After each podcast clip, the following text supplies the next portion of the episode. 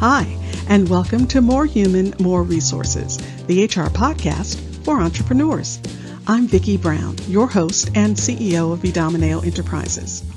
As a serial entrepreneur, I understand that having the right expert help has been critical to my success.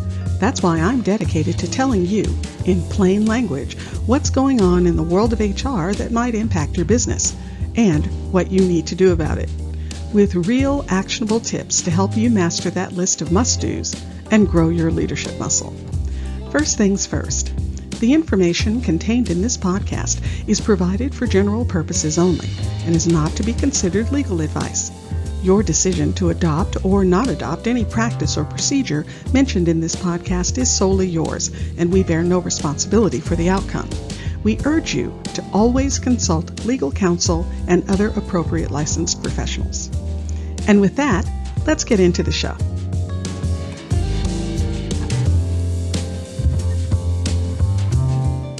You're listening to Season 3, Episode 11. If you've been in a leadership role for any significant period of time, you've heard some version of those dreaded words. Sally smells bad. Now, what are you going to do? Maybe you should just tell Sally to be sure to take a shower before coming to work, or maybe you can give her some perfume and hope she gets the hint. It's an awful conversation to contemplate, and it brings up all the worst confrontation scenarios you can imagine. Sally cries or screams or is mortified or, well, choose one or all of the above. How about just move Sally to an isolated work area so other employees don't have to deal with the issue? Well, be careful. You may find yourself inadvertently discriminating against Sally or violating her rights in other ways. The simple fact is, provided you verify that indeed Sally does have an odor issue, you have no idea as to the root cause of Sally's smell. While it could be as simple as more rigorous attention to the details of thoroughly washing, it could be related to an illness or medication or a religious practice. While speaking with Sally, you have to be sensitive to all possibilities. And yes, you do have to speak with Sally. You don't have the luxury of hoping the situation will just take care of itself. You have to keep in mind that the offended employee or employees have rights too. They have the right to work in a good environment. Now, first off, it's a good idea to review your company policies. Do you have a dress code policy?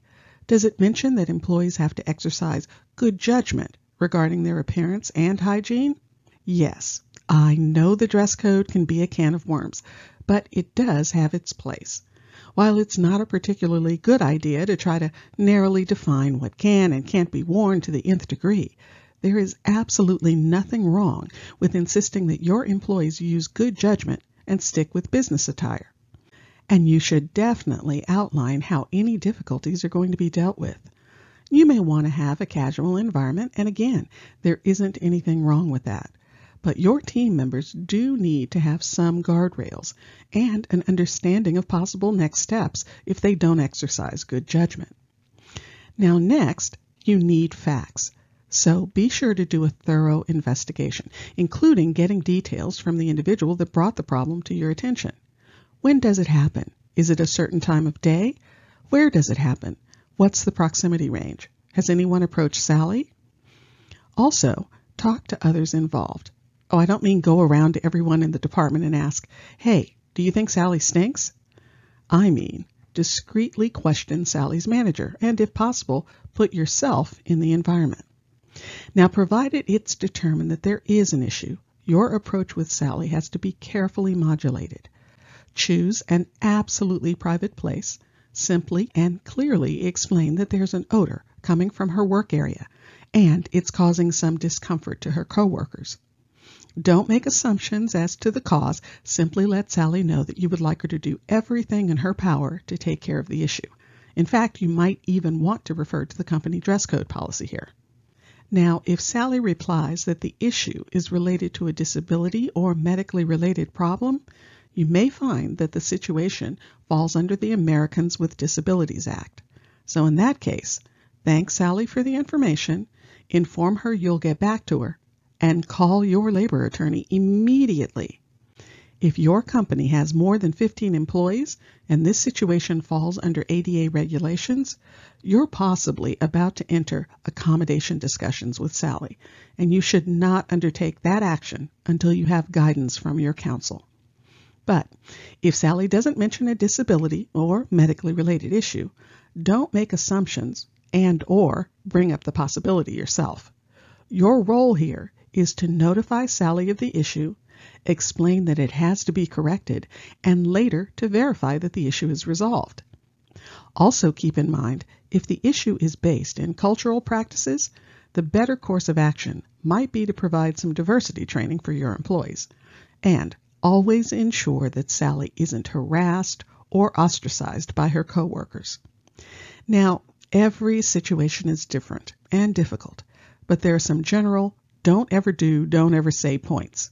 Things like, you should change your diet. How often do you bathe? You smell like curry. It may be because you're getting old. All of these statements make assumptions as to the cause, and some are downright offensive. What am I saying? Actually, they're all downright offensive.